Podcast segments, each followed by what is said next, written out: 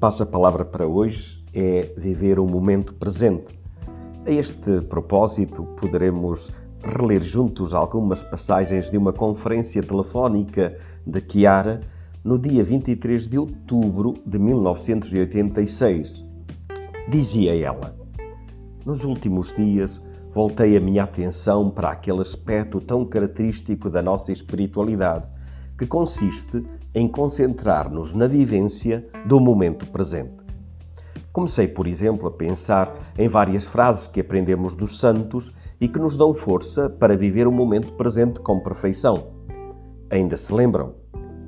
Dizia Santa Catarina de Sena: o, so o sofrimento que passou já não nos pertence, pois o tempo fugiu. O que está para chegar ainda não nos pertence, pois não, não temos a certeza de que chegaremos a vivê-lo. Com isso, ela convidava a viver o momento presente.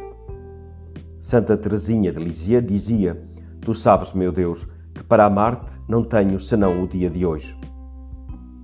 Lembrei-me também de uma frase que, anos atrás, foi para nós muito útil e que recordávamos facilmente, pois na língua italiana todas as suas palavras começam com S.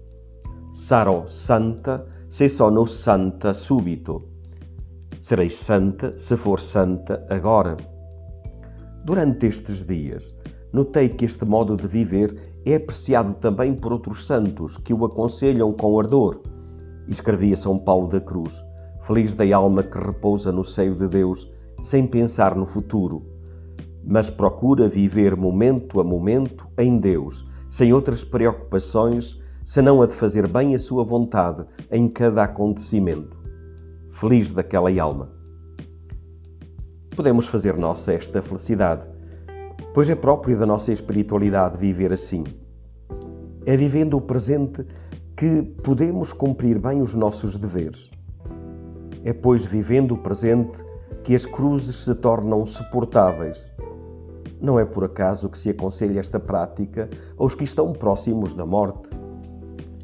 E vivendo o presente, é vivendo o presente que podemos captar as inspirações de Deus, os impulsos da Sua graça que chegam no momento presente.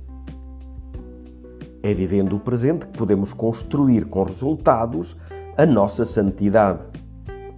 São Francisco de Sales dizia: Cada momento contém em si uma ordem que nos lança na eternidade, para lá fixar aquilo que nele agora fazemos. Portanto, vivamos o presente. Já há algum tempo que não evidenciávamos este nosso dever.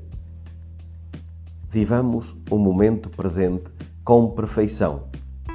No final de cada dia e no final da vida, encontrar-nos-emos com as mãos cheias de boas obras que realizamos e dos atos de amor que oferecemos Lembremos-nos, viver o momento presente com perfeição.